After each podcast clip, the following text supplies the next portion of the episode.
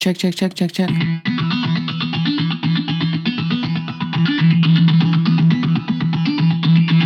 Hi, I'm Eugenia McGuire, and welcome to the Parenting Human Beings podcast. Thank you for listening.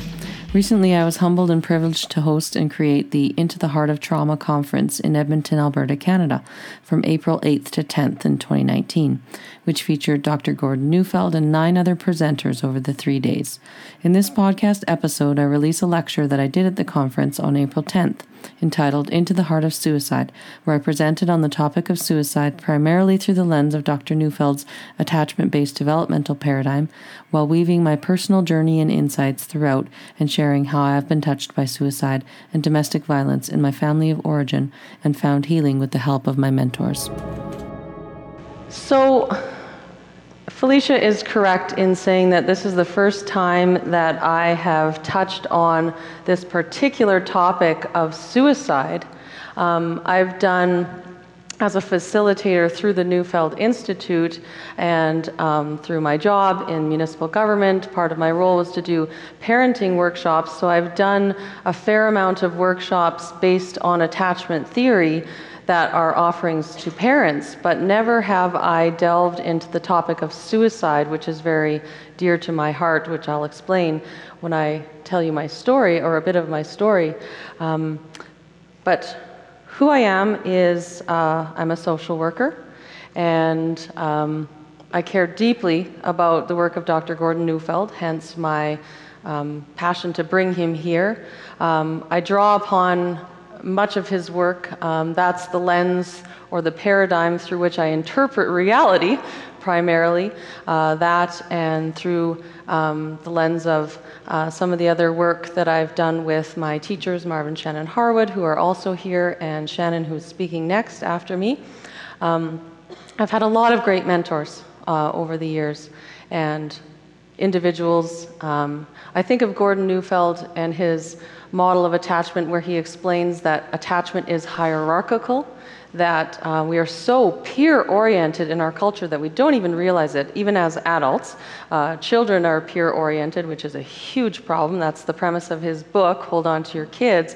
But even as adults, we are deeply peer oriented because we have been for so many generations that we don't even realize how desperately we are in need of elders elders and mentors and people who are just older than us, who are wiser than us, who have walked before us. And um, I would go so far as to say, even a connection with the ancestors, those who came before us in, in that realm. So I've luckily or uh, miraculously, magically tapped into uh, finding these mentors who have been uh, guides for me on my journey. Uh, so, as I mentioned, I'm a social worker. I was a foster parent, actually, at the age of 23. Talk about blind leading the blind. Um, there was very little training, um, although I was taken to a foster parent retreat when I started that. Um, and it was designed to help foster parents gain cultural awareness and because um, they were Indigenous children who were in my care. And that was actually the first time um, that I was taken into ceremony. And it was very, it wasn't a deeply profound ceremony or the type of ceremony where you you know, like Ernestina described, where you uh, fast for days with no food and water on the mountainside. It wasn't, wasn't anything like that. It was just, just a sort of light ceremony offered by the elder, because that's how elders work. They, they do ceremony. They, uh, they wouldn't conceive to have a retreat and teach people without doing ceremony. Um, but it was this simple ceremony where the elder, um, there was food and there was a feast, and the elder came up to each one of us, and he tied a green ribbon around our wrist, and he said, Be your authentic self. And he did this very ceremonially and um, to each of us. And I was just really touched by that. And I thought, there's something going on here. Because I grew up in a, um, a very racially fueled, town where there was tension between uh, Native people and white people, and I, I, didn't realize, even though I grew up nine kilometers from Cheese and there was a reserve road right behind me, I didn't realize anything about, I hadn't experienced in a good way, anything about um, the culture, Cree culture. And this elder said, Be your authentic self. And he touched something in me, and I wore that, that green ribbon around my wrist for years and years. And I was uh, sewing something on my sewing machine, and I caught the, the ribbon in the, the built in cutter that's in the sewing machine, and I cut it three quarters of the way through, and it was hanging on by a thread. and so I wore that for another year as it hung on by a thread. And eventually it released, and I just kind of blessed it. But I do feel that that is energetically still bound to my wrist. And that's what started me on a path of seeking mentorship, because I was very peer oriented myself. I thought the answer was in friendship. Um, my family system of hierarchy was dysfunctional. So um, that led me to seek um, in ways that I didn't even I didn't realize what I was missing until I was touched by that individual. So I was a foster parent for many years. I also worked in reunification homes. So I was in a parenting type role, or at least for periods of time. Uh, I was the primary caregiver to a number of children. So I have experienced attachment in that context. I remember the first time um, I was with a two year old. I was working in a reunification home, and this um, toddler's parents were not able to they were not able to reunify the family.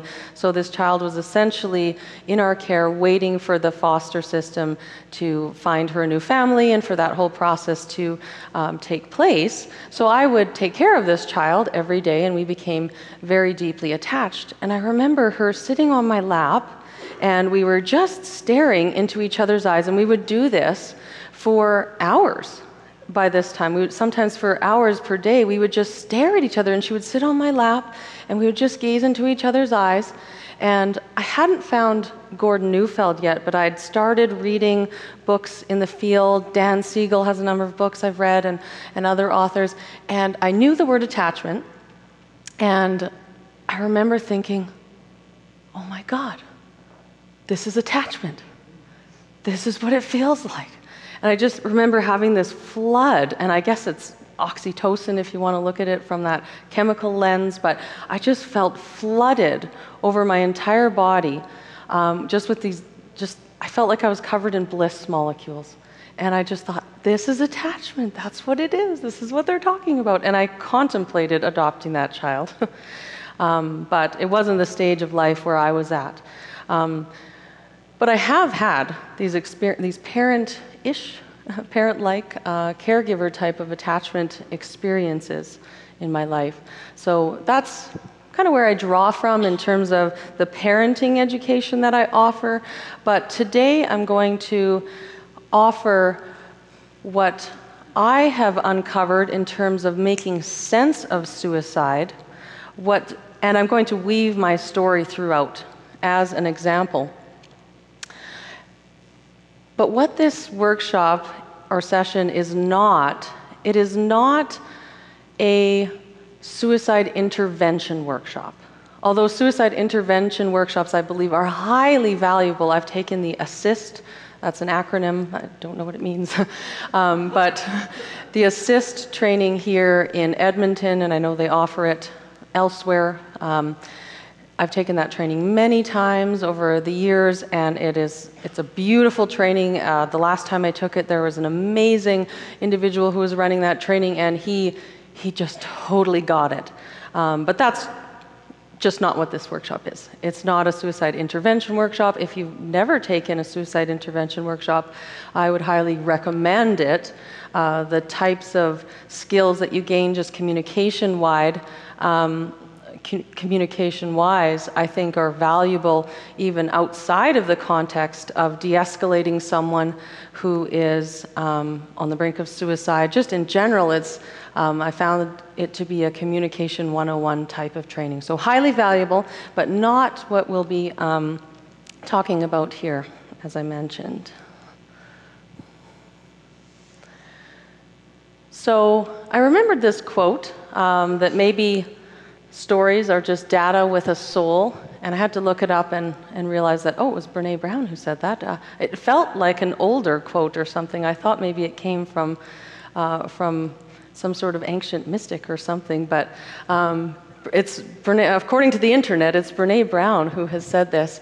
And um, that's, that's my intention is, is to offer the data from my story um, to complement the theory, um, much of which i am drawing from Dr. Gordon Neufeld's theory of attachment, um, to really unpack and make sense of, um, from a philosophical and a theoretical standpoint, just to make sense of suicide. And, and Gordon Neufeld did talk, uh, he touched on it um, when he was here on Monday.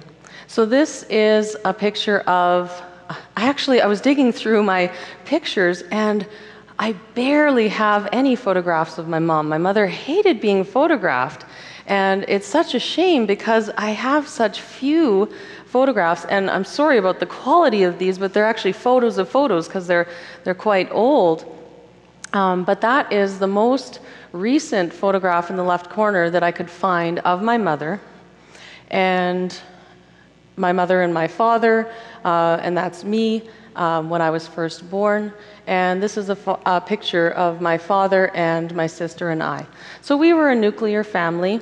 Uh, what I thought or believed at the time to be a typical nuclear family in the 80s. And the reason why suicide is so dear to my heart and that I needed to make sense of it was because my mother, when I was 20 years old, died by suicide. And it came as a complete shock to me. And this was a surprise because I was the epitome of an alpha child, as, as Dr. Gordon Neufeld explains the alpha child. He touched on the material, um, the alpha instincts, but I was a child who just had, needed to know everything and needed to make sense of everything and needed to control things and run things. And I was in the lead, and I was alpha by defense and alpha by default. Um, there was no buddy, for the most part, taking care of me in a way that um, a child needs. So I just, my own instincts rose, and I said, oh, well, I guess I'm taking care of myself. Without conscious awareness, of course, these instincts just rose to the occasion. And um, my mother was in a very, very dependent mode. And so she would tell me a lot of things. Um, I was very parentified with my sister, um, and I, would t- I was moved to take care of my mother. And so I was very surprised that she didn't, hadn't told me of her suicidal intent. Uh, the only person she told was my father, who was very much incapable of acting on that information in in any sort of meaningful way. He didn't reach out. Um, my father was, by definition, um, he had the preschooler syndrome, what Gordon Neufeld calls the preschooler syndrome. He has a rich history of trauma. Um, I first, when I first uncovered material about narcissistic personality disorder and narcissism, I, the light bulbs just went off um, because I thought, that's my dad. to, a, to a T, that describes my father. I always used to call him bipolar when I was a child because I didn't know what bipolar meant. I thought that bipolar just meant that you had two bi poles and you would kind of swing between the two. Because he was very volatile, he would switch moods. He was, in essence, a toddler developmentally, right? If we think about what a toddler is supposed to be like, how they are, they are meant to pendulum swing. They are meant to um, move from complete and utter frustration and, and tantruming um, to you know getting it out, and then they move in, they swing and they pendulum swing to the other side, and then they're full of joy and everything's fine. Um, as a as a child, of course, having a father that acted this way was very terrifying, right? So he had a very rich trauma history himself that was unresolved. Uh, he simply wasn't capable of being a parent. Um, my mother, who, as I mentioned, was very, very dependent, her, her instincts to take care of uh, were just not there. She was I found this out as well after her death. But my mother was um, got pregnant at age 16. And I've heard this story. It was quite common in the 60s, right? They didn't have information. Um, information about birth control and whatnot was not widespread. She came from a good Christian home, an evangelical Christian home, and she got pregnant and was essentially forced to drop out of grade 10 in high school. And how her best friend described the situation to me was that her parents were so ashamed of this and so ashamed that they had gone wrong and that their, um, their good Christian girl had gotten pregnant that they, they kind of hid her away in the basement and they kind of just wanted it to go away. So they, they pulled her out of school. They, it sounded to me as though she was coerced into giving the child up for adoption. I'm sure she, she had a lot of mixed feelings about that. Um, and so this was a wound that compounded upon a foundation of a lack of belonging. My mom said that she never quite fit with her family. So at 18, when she met my father at Ranchman's Bar in Calgary, it still exists. If, if any of you have been there, it's on Macleod Trail. After all these years, it's a country bar. Uh, my mother lived in Calgary, and she somehow liked country music. I, I guess that is sort of a southern Alberta thing. But um, Ranchman's Bar in Calgary, she meets my father at age 18, and quickly, within a few months, gets pregnant with me. And so, in her attempt to keep me, she all of a sudden gets married, and before, before giving birth, they get eloped. This is actually their wedding photo and that's me. And well, maybe I was born. I'm not quite sure about those pieces. But she quickly got married and moved in with my dad, and he kind of ushered her off to central, more central, uh, northern Alberta, rather, um, onto a farm. So very, very isolated, away from her natural um, attachment system, which was fairly broken in the first place. And, and there she was, 18 years old, with a young infant. I'm thinking about Jennifer's presentation today. I can't imagine um, what my mother went through. I don't know what she went through in terms of, of her birthing experience, but I can imagine that it was not a very empowered birth, right? It was a medicalized birth. So there she was. And that sort of sets the stage for what happened um, throughout her life as she became more and more isolated and just more and more entrenched into the dynamic of domestic violence. Because somebody with a deeply rich, unresolved trauma history who's narcissistic can't not be violent. And I don't see my father as, you know, having the intention to have done this or created this within his family, but just his lack of maturity, um, that's what toddlers do, right? And that's where he was at developmentally.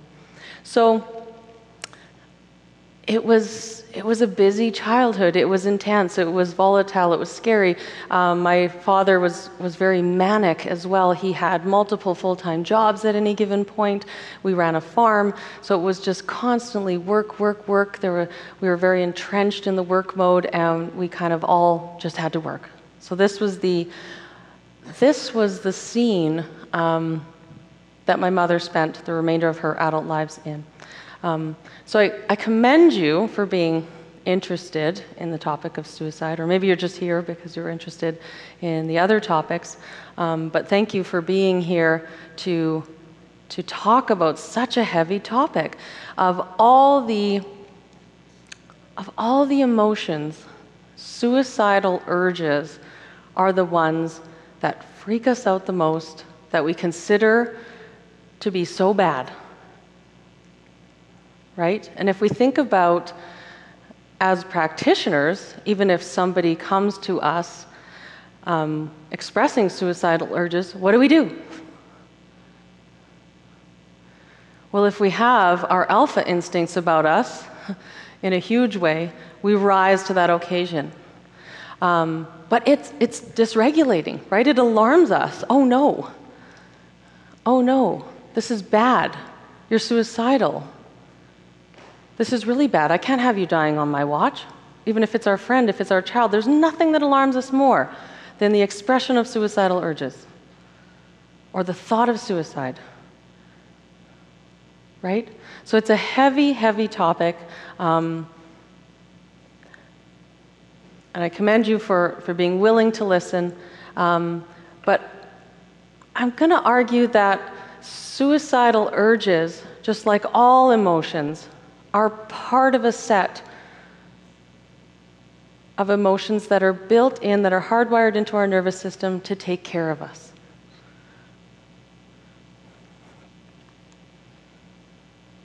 So let's go back to the definition of attachment. You've been hearing about attachment um, for a few days now, especially with Gordon, right?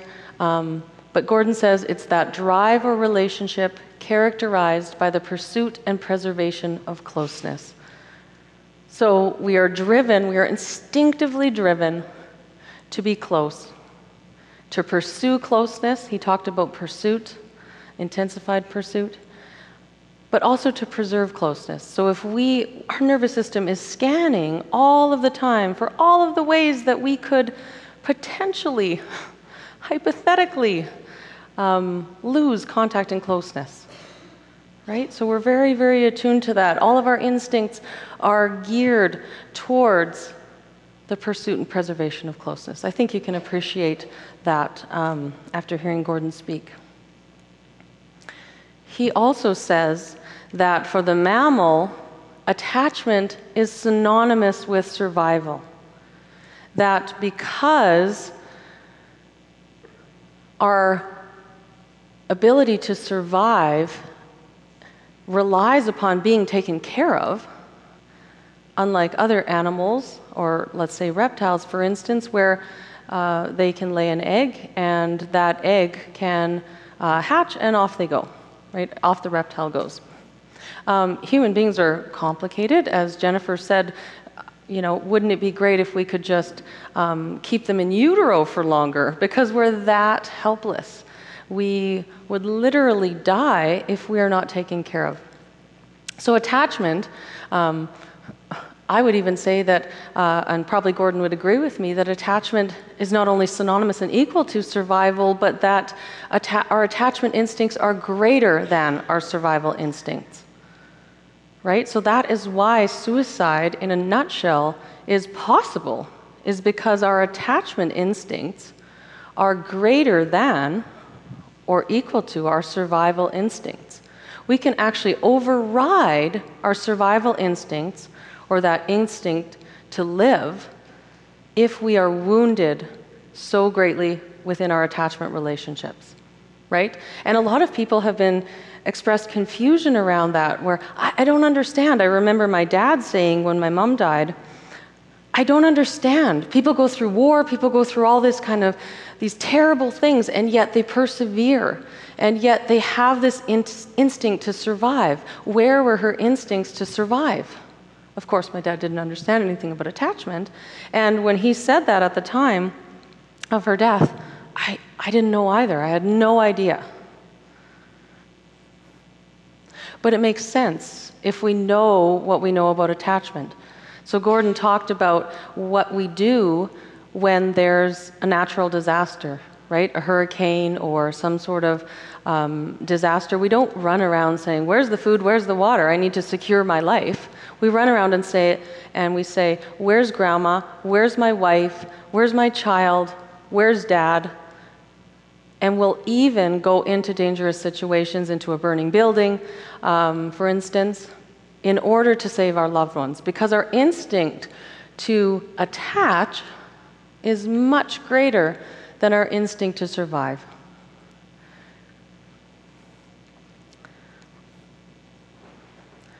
So, if we kind of take the opposite of that, right? Gordon touched on this on Monday, that if our instinct to attach is equal to our survival instincts, then the threat of course, is separation, right? When he talked about um, the stress the stress system in our brain, that at the heart of that is separation. He also talked about the levels of attachment, and I've um, put this a little bit differently. It's not his slide, um, but it is his, his material there. He talked about how we are designed developmentally to attach in these different ways over time if conditions are optimal for development. We are meant to um, and designed by nature to gain different ways to be close because life must go on, right? We can't, um, if we could only survive by being close through the senses, physically being with those who are taking care of us, then we wouldn't be able to continue on as a species, right? We're meant to become viable, independent, separate beings. And we do that as development unfolds into connecting through sameness, into connecting through loyalty and belonging, belonging to a family, um, through significance, through mattering to, through emotional intimacy, and by being known, right? And in that way, attachment transcends death. And, in, and I heard Sarah give beautiful examples of that yesterday. She talked about having conversations with her mother, right? She talked about calling up her dad and saying, Well, mom says, right? Because attachment transcends death. And if I think about, you know, uh, many traditions of indigenous people, how they connect to their ancestors, right? Attachment transcends death. So, if we look at all the ways that we connect, we can also think of all the ways that we are able to be wounded. Right? If we're connecting through sameness and we identify ourselves as being the same as somebody who we love and care about and are attached to, and they say to us, Wow, we're just so different. I don't understand you. Or, Oh, geez, we're just totally different. That can be wounding. If you're, if you're attached at a deeper level, you can have room for these differences, right? I have my thoughts, you have yours, and together we relate, and that's psychological intimacy. But if, if the person is a young child or an immature being who connects through sameness, then that's very deeply wounding, right? Um, loyalty and belonging, that's developmentally at the level of about a three year old, right? You, you know, the young child or infant, uh, not infant, but young toddler who says, My mummy. The perfect example is a YouTube video. And if you Google poked me in the heart, you'll find it. And it's these little three, four year old children, presumably in a daycare, um, arguing with each other. And the one says, My mummy says it's raining. And the other one says, Well, my mummy says it's sprinkling. And they proceed to argue back and forth no, it's waning, no, it's sprinkling, in their little toddler voices. And you just see, and it's adorable because the one eventually pokes the other one in the chest, and the little boy says, You poked me in the heart. and it's so precious. And I think that's why it went viral, is because he said, You poked me in the heart, and it was so precious. But what I saw was the instincts being moved to belong and be loyal to, right? They weren't capable of a rational conversation. They weren't having a debate about whether it was sprinkling or raining. They were just driven to be loyal. Well, my mummy says it's this, so that's reality. That's all I know. I only know myself through my attachments, and my mummy says it's raining, so I'm going to poke you in the heart. but when you understand through the instincts, then you you, you know how to respond appropriately, right? It, it, starts to make sense when you're dealing with young children that reason isn't going to solve this. They're not, they're not trying to figure out whether it's sprinkling or raining here. Um, significance really mattering to. It's very vulnerable if someone that we're deeply attached to can't, as Gordon says, invite us to exist in their presence. I think about my mother. Could she afford to be vulnerable enough to be seen in my dad's eyes as mattering? No, she couldn't. She had to be defended against that. She had to get her attachment needs met in the less vulnerable ways. She had to hang out in the sensory level, in the level of sameness, in the level of loyalty and belonging. She had to agree with my dad, or it was dangerous. She had to be on his side. She couldn't tell anybody. When I think about secrecy in domestic violence situations, and people go, Why didn't you tell anybody? Why didn't you reach out for help? Well, if someone is getting their attachment needs, and remember, this is at the level of survival, this is not just a luxury, oh, I think I'll get my attachment needs met. This is at the level of survival.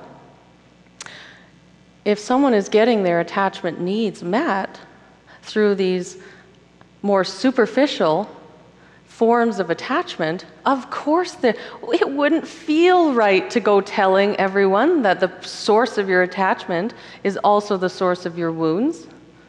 Right? You have to be loyal to that person. And furthermore, what Gordon talks about, um, or he talked about on Monday with domestic violence to, to help make sense of that, what happens when we're under stress to our need for attachment? Does it increase or decrease? It increases, right? So if you are in a situation of violence and that is um, the everyday existence, which was of my mother, um, her need for attachment increased. And what also happens um, in situations of disasters, of stress, um, just in general, whether that's if one is living in a domestic violence situation or a civil war. I think of a Boubacar situation and how their family had to really flock together. He said, that's the third or the fourth, that's the fourth F, flock right?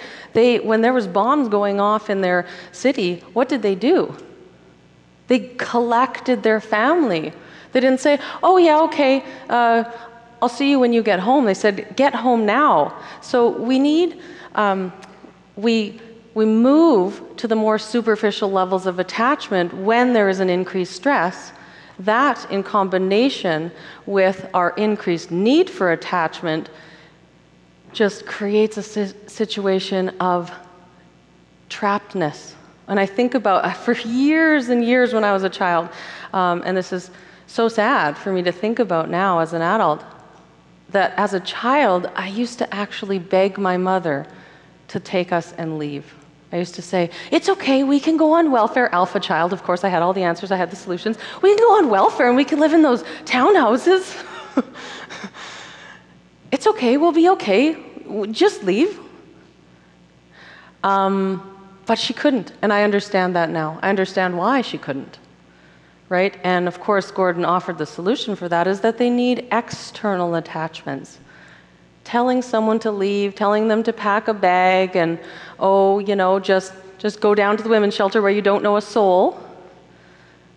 I mean, that's not where their instincts are going to take them, right?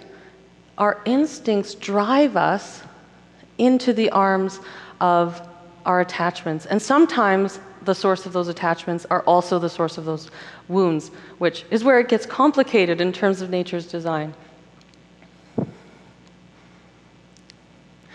So, Dr. Gordon Neufeld did have this slide in his presentation. I don't know if you remember it. It was sort of embedded within other slides. Um, but I'm pulling it out here um, for us to have a look at um, suicidal ideation and self attack. He normalizes this in the context of frustration. Right? Frustration energy comes up when does it come up? Do you remember from Monday? When does frustration arise in the system? Anybody remember?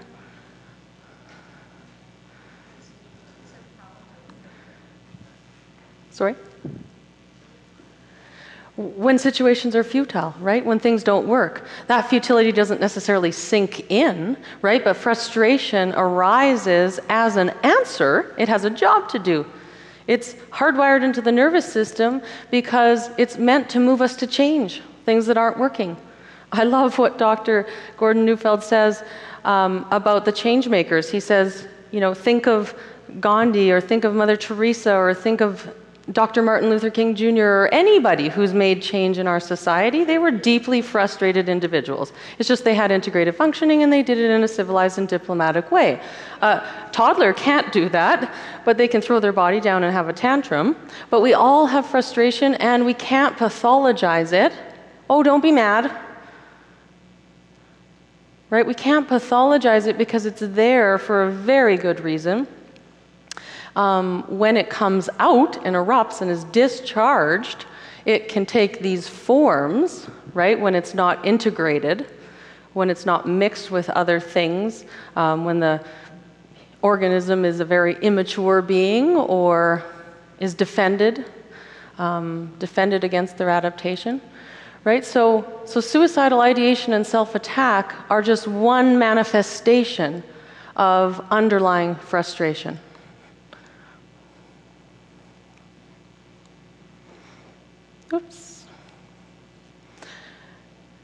He talked about, uh, Dr. Gordon Neufeld talked about adaptation, and I believe he offered this traffic circle model and kind of unpacked it.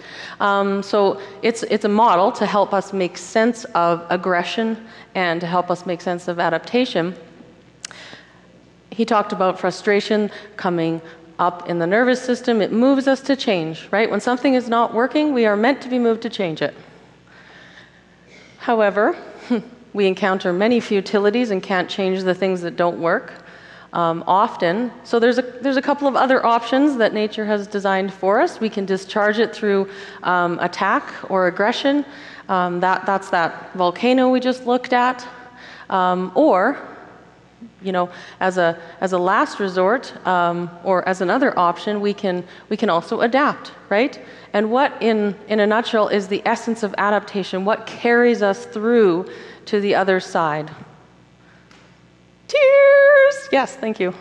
Um, so, tears are meant to drain. Gordon talks about mad to sad. Mad to sad, right? It has to sink in. Oh, it didn't work. You know, I tried to have this relationship.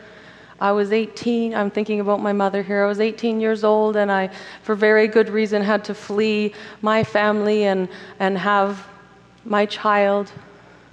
But was that working for her five, ten years down the line? No, it wasn't.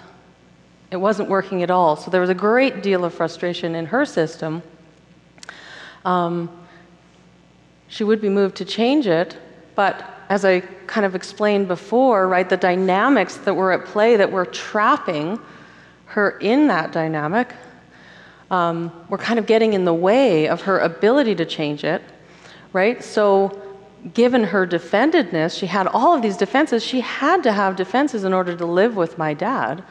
He was very violent, he was very mean. As if you think about a young child, they just kind of say what's on their mind, right? Um, my dad would blame us for things like cows going the wrong way. they don't go in the gate, it's your fault, kind of thing, right? Um, so she, she wasn't able to adapt. She wasn't able to find her tears. It wasn't safe to have her tears with her oppressor. Um, she had many, many layers of defenses. Um, so you can see how that outlet, that um, pathway would have been blocked in her so, where is frustration meant to go? Where can it go? Well, given that my mom had a greater level of maturity than my father, my mother was very kind. She never ever wanted to hurt anybody. And she did have the capacity and the functioning not just to, to let her frustration or discharge it on us.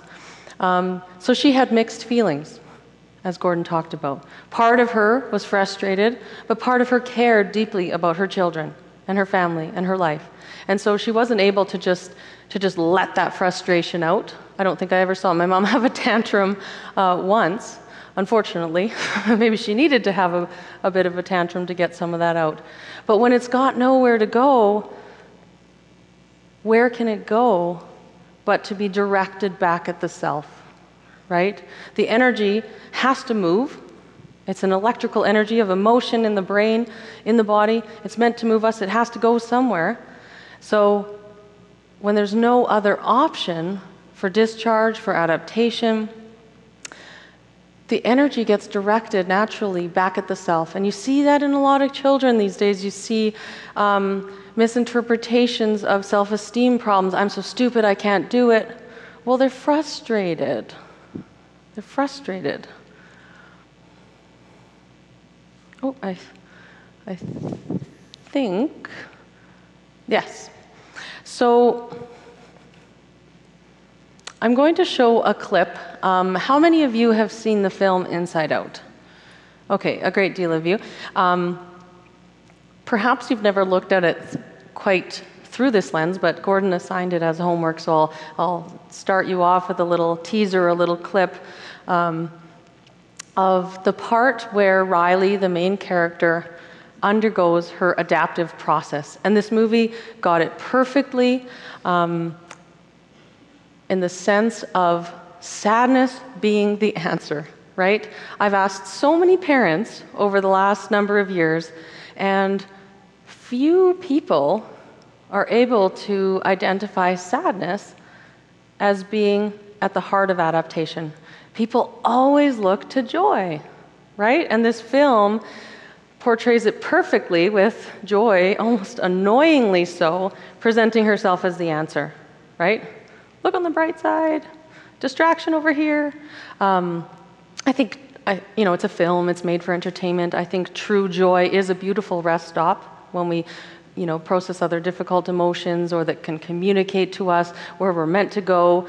Um, I don't think the embodiment of joy that they personify is necessarily uh, so annoying like that, but I do think it's a great personification of our society um, choosing the sort of superficial joy as the answer, right? Look on the bright side, think right, feel right, um, distraction over here. Ooh, you got a suicidal urge. Well, let's talk about how, how great life is and how meaningful it is and uh, it's beautiful and just, you know, get out there in the sunshine. Right? We don't want to go to the dark side. We don't want to look at that or mirror that back or hold space for that in others.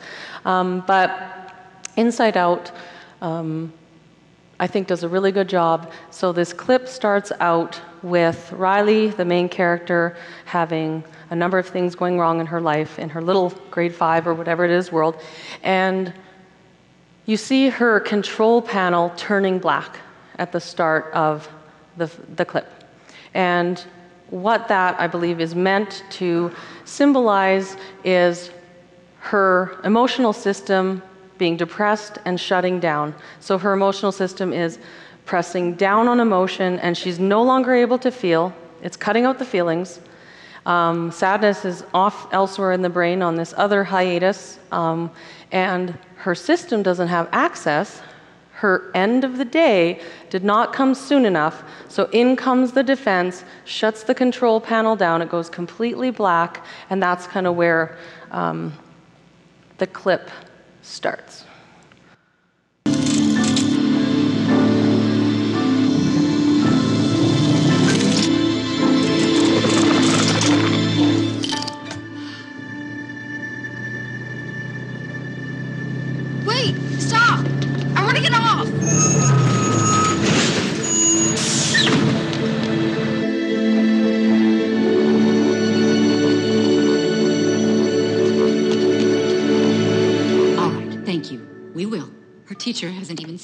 Riley all day. What? What was she wearing last? Do you even remember what? Riley! there you are. Thank oh, goodness. we were worried sick. Where have you been? It's so late. want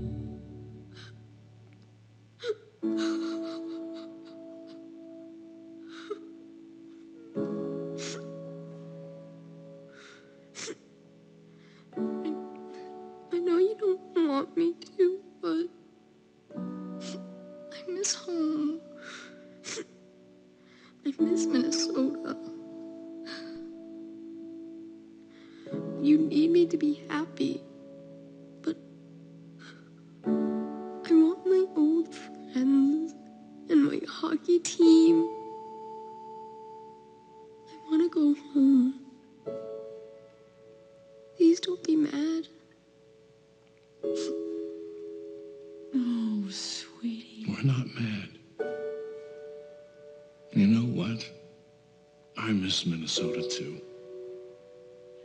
I miss the woods and we took hikes. And the backyard where you used to play. Spring Lake, where you learned to skate.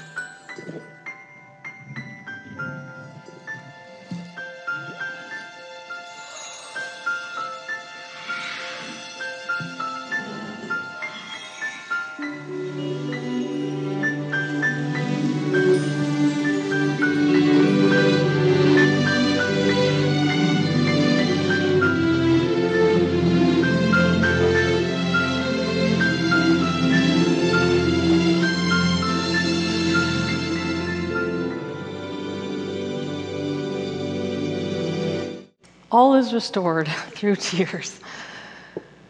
And I agree with Gordon in his assessment of this as being a movie for teaching adults. And um, I love the quote by William Blake that joy, joy and sorrow are woven fine, and you see that perfect transition as the sadness is fully felt, how it naturally transmutes into its opposite. But of course, sadness is deeply vulnerable, and it brings us to an inward place right? And if we don't have the conditions in our environment of safety to be able to go inward and to be vulnerable to that extent, then we can't find those tears. We can't find those tears of adaptation, of futility. Um, I think the mystics often have this wisdom, the older ones, right? Um, Rumi, the guest house, he says, This being is a guest house. Every morning, a new arrival, a joy, a depression, a meanness, some momentary awareness comes as an unexpected visitor. Welcome and entertain them all, even if they are a crowd of sorrows who violently sweep your house empty of its furniture. Still, treat each guest honorably. He may be clearing you out for some new delight the dark thought, the shame, the malice. Meet them at the door laughing and invite them in. Be grateful for whatever comes because each has been sent as a guide from beyond. Right? Or you could say, a guide from within. However, you want to perceive that, our emotions, all of them in their entirety, the whole set of them, it doesn't serve us to parse them out into positive and negative right? They are all moving us to different places for good reason. That's what their jobs are. And I think that's what's neat about the film Inside Out is that they portrayed each emotion as having a job, right? And a distinct job, right? And each having value and that if we try to take one of them out, especially sadness, sadness being the mechanism of resilience, being the mechanism of adaptation, then we have defenses that arise to protect us, that are also there to protect. But as Gordon mentioned, um, if, we, if we have no end of the day, then we can't function from a place of wholeness. We can't access all of what is available to us within our own nervous system, right? I loved how he ended. He said, Healing is in our blood, it's in our bones. We are designed by nature to be able to be resilient and to heal. And we don't need to source that out to mental health professionals. Although, of course, you know, maybe we can find our, uh, a place of rest um, where we don't have to work for attachment in the arms of a professional, but we don't necessarily have to pay $190 per hour to find a place of rest and to find our tears. Um, Karla McLaren is another person whose work has touched me deeply. Her book is called The Language of Emotions. Um, in it, she shares her story of um, trauma as a young child and how it forced her into an empathic dialogue. She calls it an empathic dialogue, meaning that there was a communication between her and the emotions that taught her the wisdom of each emotion and what it has to offer and what it's about. And she describes empathic communication if you're kind of confused about, well, how do you communicate with an emotion? Think about, for example, if you were to hear a piece of music and you were to start to hear a story unfold, and there was no lyrics and there was no words, but you, you were told a story by a piece of music. We've all been able to access communication um, without words, right? We talk to our pets. We know what they're saying to us and they know what we're saying to them. We communicate. So we know how to do nonverbal communication. Um, she had these communications um, with the emotions and was taught um, what each of the emotions have to offer. And I love what she has to say about suicidal urges. She absolutely, as Gordon Neufeld would do as well, normalizes and puts into perspective the suicidal urge and what, is, what it is driving us to do or be or experience. She says, Suicidal urges offer a solution of rest. They are our system's last defense. If you enter the seemingly death seeking realm of your suicide with clear intent, good skills, and a strong sense of centeredness, you'll find its essence, which is a devout, eternal, death defying love of life in its essence, the suicidal urge isn't about death, it's about life. Right? So, when I think about how she describes as a last resort, right? Um, my mentors, Marvin Shannon, Harwood, they talk about how life or spirit communicates to us first as a, you know, light whisper, then it yells a little louder, and then eventually it hits us with a two by four if we're not listening, right? So some of these really, really strong and powerful emotions, for instance, if you think about terror and panic, terror and panic, nobody wants to experience those, but if we are in a situation where we need to leave our body, we need something as strong as terror and panic to take us out. If we are in such a defended place and a non adaptive place, and where we have not had our end of the day, we've not had our tears, we've not had our rest, things are not working at all, we need something as powerful as a suicidal urge to jolt us or give us the energy. I think about what Jennifer talked about the adrenaline that is needed to take a breath. It's, it's kind of like that, right? It's designed to jolt us into life. It's not designed to take us into death. It alarms us, um, and it's meant to. It's meant to alarm us. There's a lot not working if we're in that place. She also says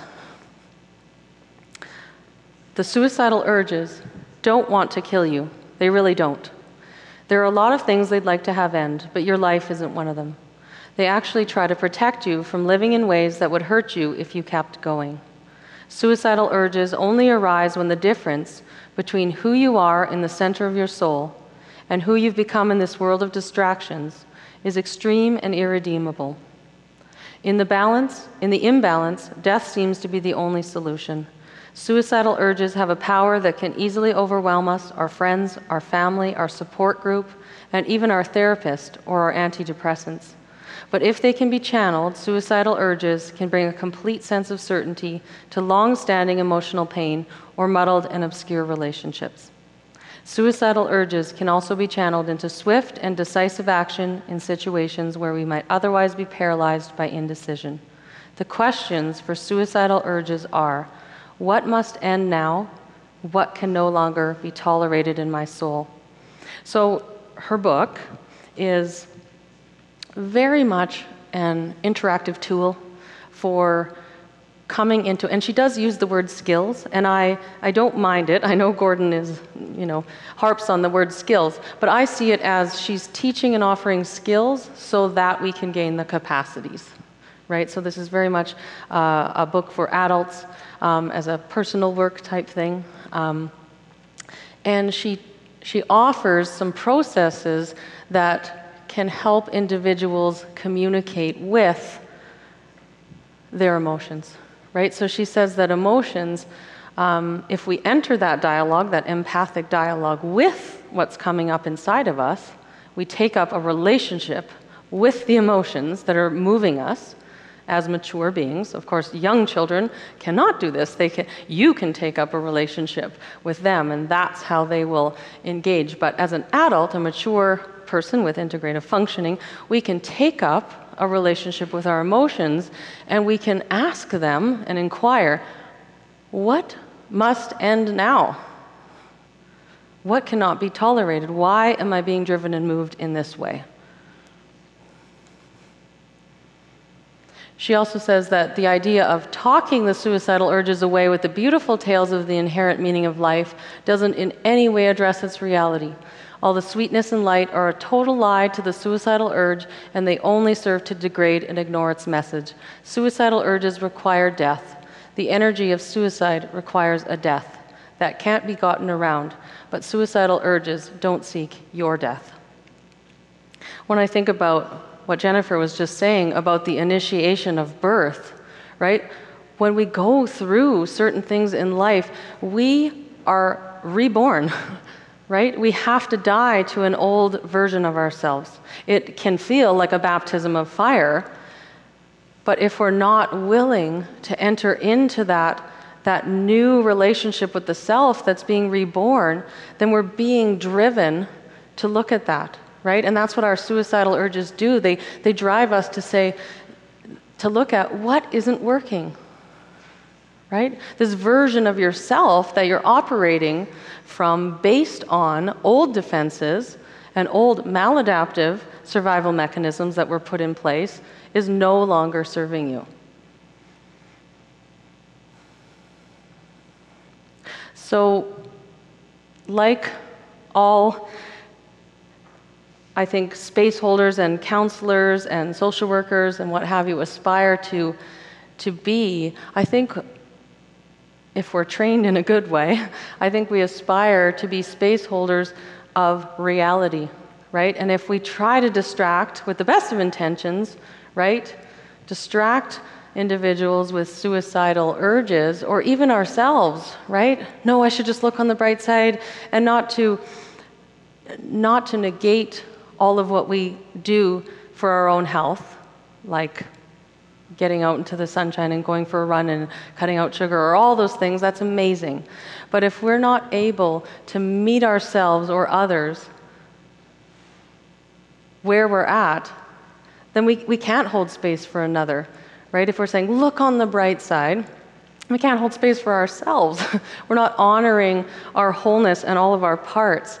Um, the perfect example is again from Inside Out, and I think they they capture this in a nutshell. They capture the essence of what a good listener is, what, what therapy is meant to be, and what we can also do for ourselves in terms of honoring our whole gamut of emotions.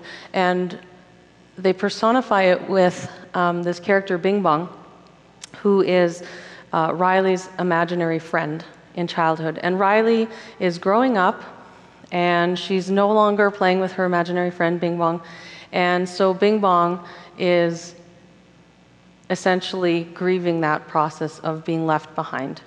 And Joy, I'll, I'll, show the clip here. Joy thinks she has the answer with the distractions, and she's trying, she has an agenda, she's trying to get something out of Bing Bong. And you see sadness coming alongside what is and priming the adaptive process by mirroring back in truth what is what is there. And I think the concept of holding space for each other's and even our own darkness is very similar. We often don't want to go there, we don't want to acknowledge the shadow, we don't want to. Um, we don't. We, we believe that we're fueling suicidal urges by allowing them to exist as they are and entering into a dialogue with them as opposed to distracting. So I'll, I'll, I'll play the clip um, of, of sadness beautifully coming alongside of Bing Bong. Oh, the stuffed animal Hall of Fame! My rocket! Wait, Riley and I were still using that rocket. It, it still has some song power left. Who is your friend who likes to play?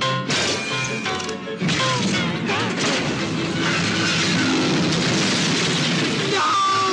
No, no, no, you can't take my rocket to the top. Randy and I go to the moon.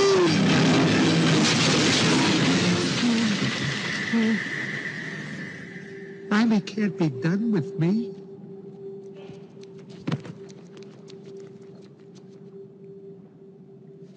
Hey, it's gonna be okay. We can fix this. We just need to get back to headquarters. Which way to the train station? I had a whole trip planned for us. hey, who's ticklish, huh? Here comes the tickle monster. Hey, Bing Bong, look at this. Oh, here's a fun game. You point to the train station and we all go there. Won't that be fun? Come on, let's go to the train station. I'm sorry they took your rocket.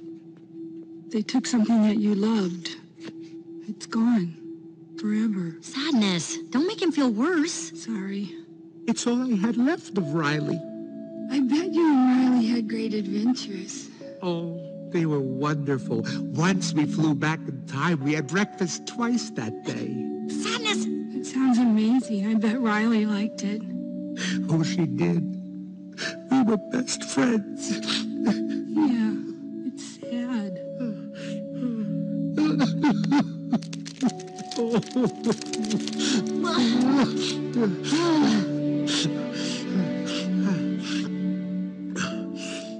I'm okay now.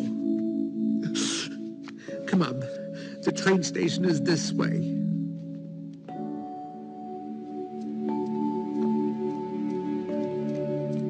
How did you do that? So I listened to what... Hey! There's the train!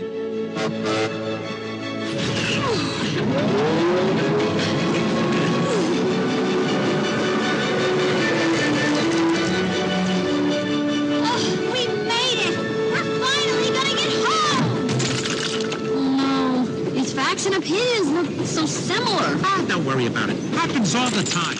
If only we could come alongside of what's not working, whether it's in an individual who is experiencing suicidal urges, right? If we can hold space for, you know, wow, what's not working? What is so deeply frustrating in your life that you're having those impulses, right? Or even ourselves to allow ourselves the space and give ourselves permission to look at what's not working, to ask those questions, and to come into that relationship with our emotions, with our frustration, with our suicidal urges.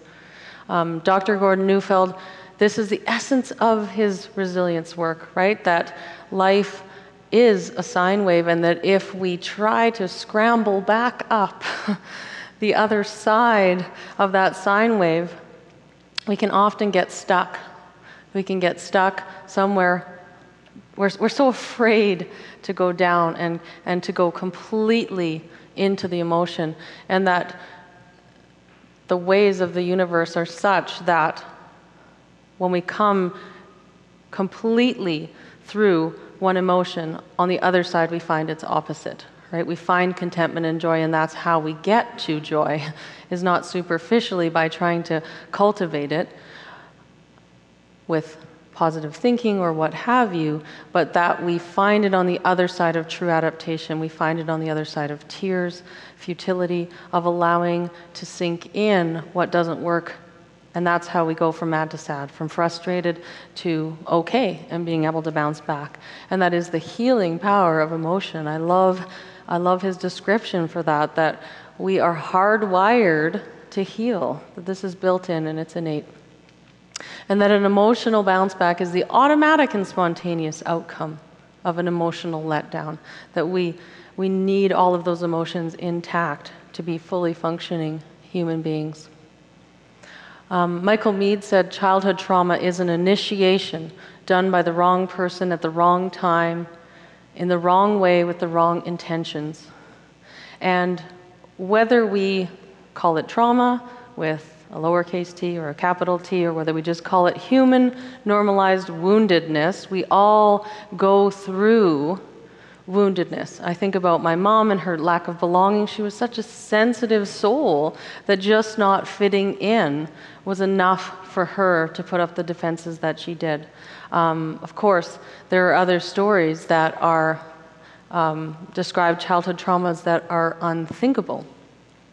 Um, I think that um, understanding the mechanisms of adaptation is a very sort of individual way to look at it. Um, and I like how Dr. Gordon Neufeld and Dr. Gabor Mate talk about the, the greater context of society and how we lack the cultural scripts and rituals and support. And Jennifer, you spoke to that today too about what is wrong with our culture that we're not able to support individuals who are have gone through trauma or normal human typical woundedness that we all experience on the human journey. And Karla McLaren offers a model of initiation. She says that as humans, we all undergo various forms of initiation, um, that trauma is an initiation, whether we like it or not. Uh, initiation is neither good nor bad, it's just part of the human experience. And if we have become wounded or experienced a trauma, um, if, we, if we get to a point of having mixed feelings and maturation and adulthood, at that point we can, we can take those initiations and we can transmute. I'm getting this from my mentors, Marvin Shannon, who talk about transmuting our wounds into our sources of power. So we, we undergo trauma or woundedness, one or the other, um, and it is an initiation right? And that there are three steps to initiation. Um, and a lot of cultures um, know this and they set up the rituals and the processes um, to support this. So initially, there's an isolation, there's a separation from the known world. There is an ordeal or a brush with death. There's a brush with separation. There's a separation experienced within. Um, and then there's a recognition or a welcoming back as an initiated person. And in, in tribal initiations, the initiations are expected. They're, the initiates are prepped, um, they're organized. There's a container that's held, there's a beginning and an end point, there's parameters. If we think about play, if we think about therapy, we are held in a container. Um, and there's a celebration. You are now a, a, man, you are no longer a child, right? We, culture used to um, be able to script these things. In trauma, however, it's very disorganized, unexpected, there's no preparation, there's potentially no promise of an end, no container, no community guidance. Um, trauma is often performed in secret, the traumatic event, and there's no one to tell the victim that they've come out to the other side right? So, so often um, individuals who've experienced trauma or woundedness, who become defended as a result of that, end up cycling between steps one and two, and they're not able to get to the other side. So, what is it that we lack in our culture that welcomes people back. You know, and I think there, there is a new movement with post traumatic growth, growth uh, with that literature that says, hey, you're an initiated human being, right? You underwent an initiation, uh, you went through something, and now you're reborn as a new, as a new person um, and as a someone who has something new to offer our culture, our society, our group, um, and our tribe, if you will. So I think of my own journey and how, by some miracle or magic of the universe, I was able to connect with some elders that were able to welcome me back into the tribe, so to speak. Right? Um, in the photograph of in the left corner are Marvin Shannon Harwood, and that's the three of us. And we all went um, as a group, a larger group, went down to Peru. And for a number of years, um, they had a charity called Kamapi Kids. And that came as a result of asking the Q'ero elders in the Andes there um, what they would like from us as a form of re- reciprocity because the elders down in Peru were sharing their wisdom and were helping people, Western people, so much so that the community in Canada wanted to give back, and the elders said, Well, we would like you to give school supplies to our children. So that was the initial creation of a charity called Kamapi Kids, and there was ongoing trips um, to Peru, and some of the elders actually came to Canada as well. So it was sort of this exchange of wisdom and energy that happened for a number of years, and is still happening in a different form. The charity no longer exists, but the the relationships are still intact and they've taken sort of new forms. Um, but I had the pleasure of being able to go on one of these trips. And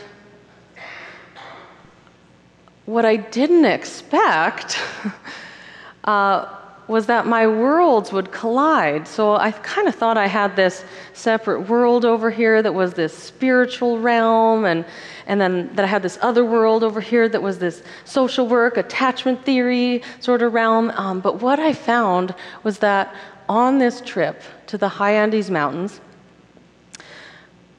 was that as a result of the charity and the relationships that were intact, we were able to travel to communities that were very remote in the high Andes. So they were not the typical places that a traveler would go.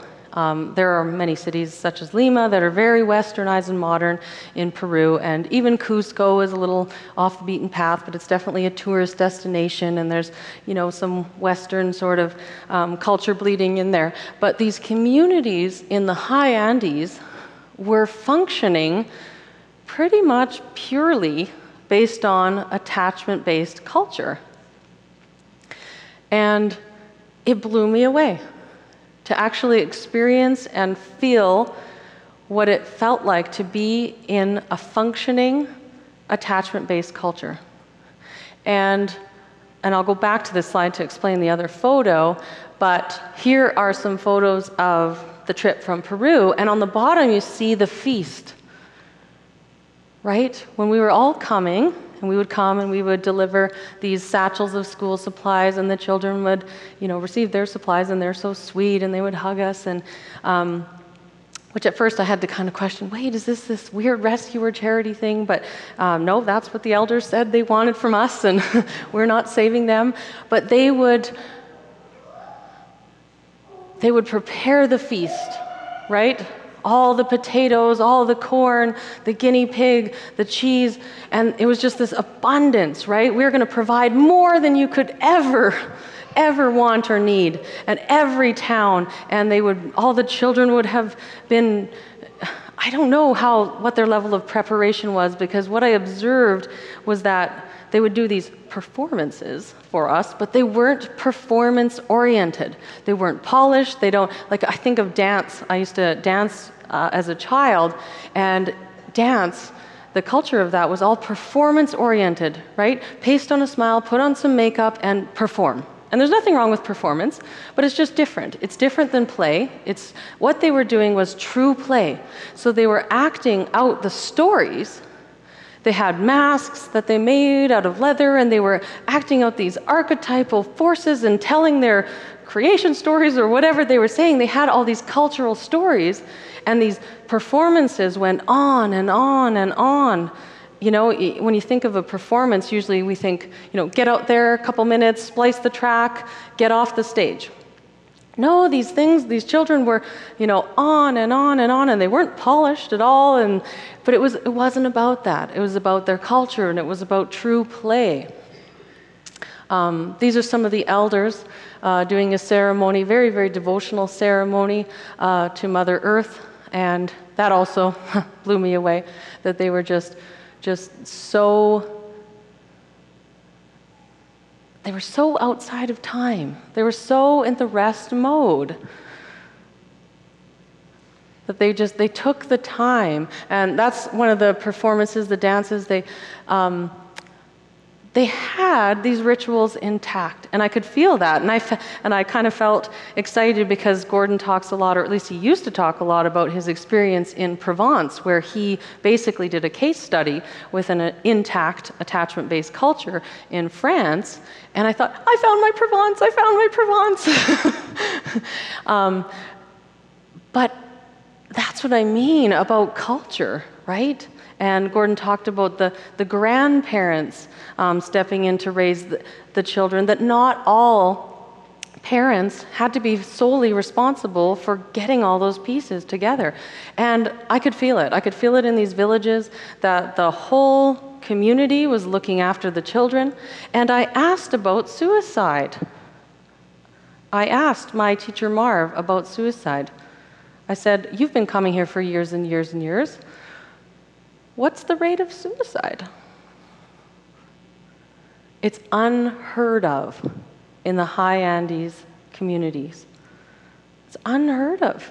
I don't even know if they have a word in Quechua for mental health issue, right? They have preventative ways and practices of taking care of their people, and they take care of each other as a culture, as a society. So go back and I'll just mention that these are my teachers' teachers.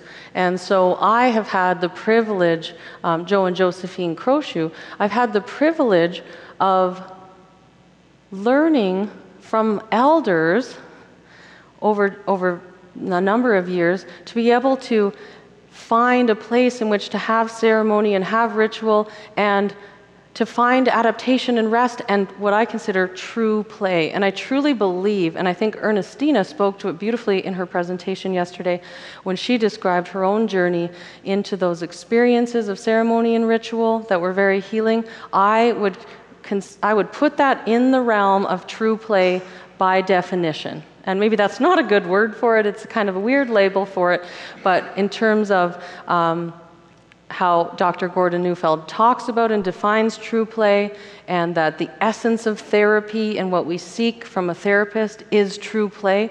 I would put all of that in that in a similar realm, and I believe that that cultural and community support um, from the elders, from um, ritual, and I mean as a as a white person.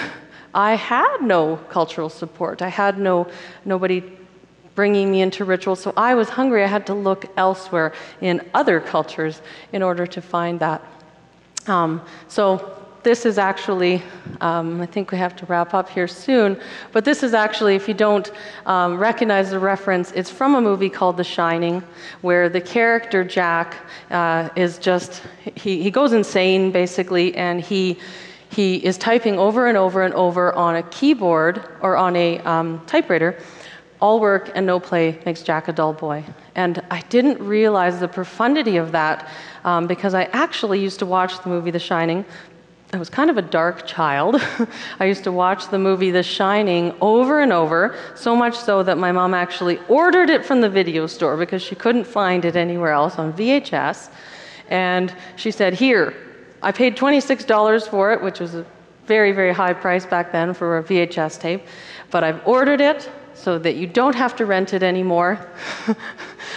and I used to watch The Shining over and over and over as a way to, interestingly enough, play in a once removed way where I could see the version of my father, which was Jack, and the tension, and Danny, um, the, the gifted child, and Wendy, which was actually my mother's name, so the character even had the same name.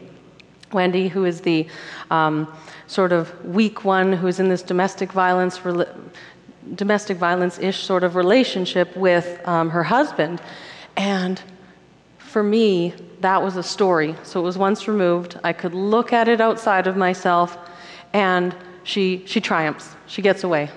She takes Danny and the snowcat, and off they go. They, they escape. And so I, I hung on to that as a form of play through story, through a once removed story outside of myself. And, I, and I, that's how I used to process all of that energy as a child. So play, play, which was innate, and I had no consciousness of it. I just thought I was, liked this movie, but that actually carried me through in a large part um, until I could get to the elders. so thank you uh, for that, um, Stephen, Stephen King and uh, uh, Kubrick, Stanley Kubrick. Um, so I'll end here um, with a reminder of what Dr. Gordon Neufeld says um, about how optimal functioning, what optimal functioning looks like, and it means it's messy, right? We're full of feeling, um, full of play, full of rest, I look at my mother and I, if I put her through this um, assessment tool, was she full of feeling? No, she couldn't afford to be. Was she full of play? I don't remember playing with my mother or, or her having much play inside of her. It was all oriented around the work mode with my father. Full of rest. Could she rest and take for granted um, her attachment needs being met? Could she, did she, or did she have to work? She had to work so hard to make herself fit and be the same as and belong to and be loyal to my father that she couldn't just rest and be and take for granted her connections um, and get her attachment needs met, met that way. Um, and when I look at my myself as a result of um, as a result of my hierarchical attachments that I've found in later life, um, full of play, yeah, I'm finding my play. I'm finding my play through poetry and other means. Um, full of rest, yes, I've found relationships that I can just truly be myself in. Um, and full of feeling, absolutely. Was I ever alarmed to throw this conference? And was I ever excited and grateful? And I was full of all kinds of feelings. Um, so thank you very much for listening, for your kind attention, and for just in general coming to this conference. As you may have noticed, I have just recently started the Parenting Human Beings podcast. It is no, it's on my website at the moment, um, but it's just recently been submitted to iTunes, so it will be available as soon as iTunes does its little um, checking of boxes and makes it available through all of the podcast player apps, but it is on my website, and um, I'm just really delighted um, to be able to offer something to parents or to anyone who cares to listen, and and to be able to um, have created this event and to have undertaken this learning journey with all of you. So thank you so much.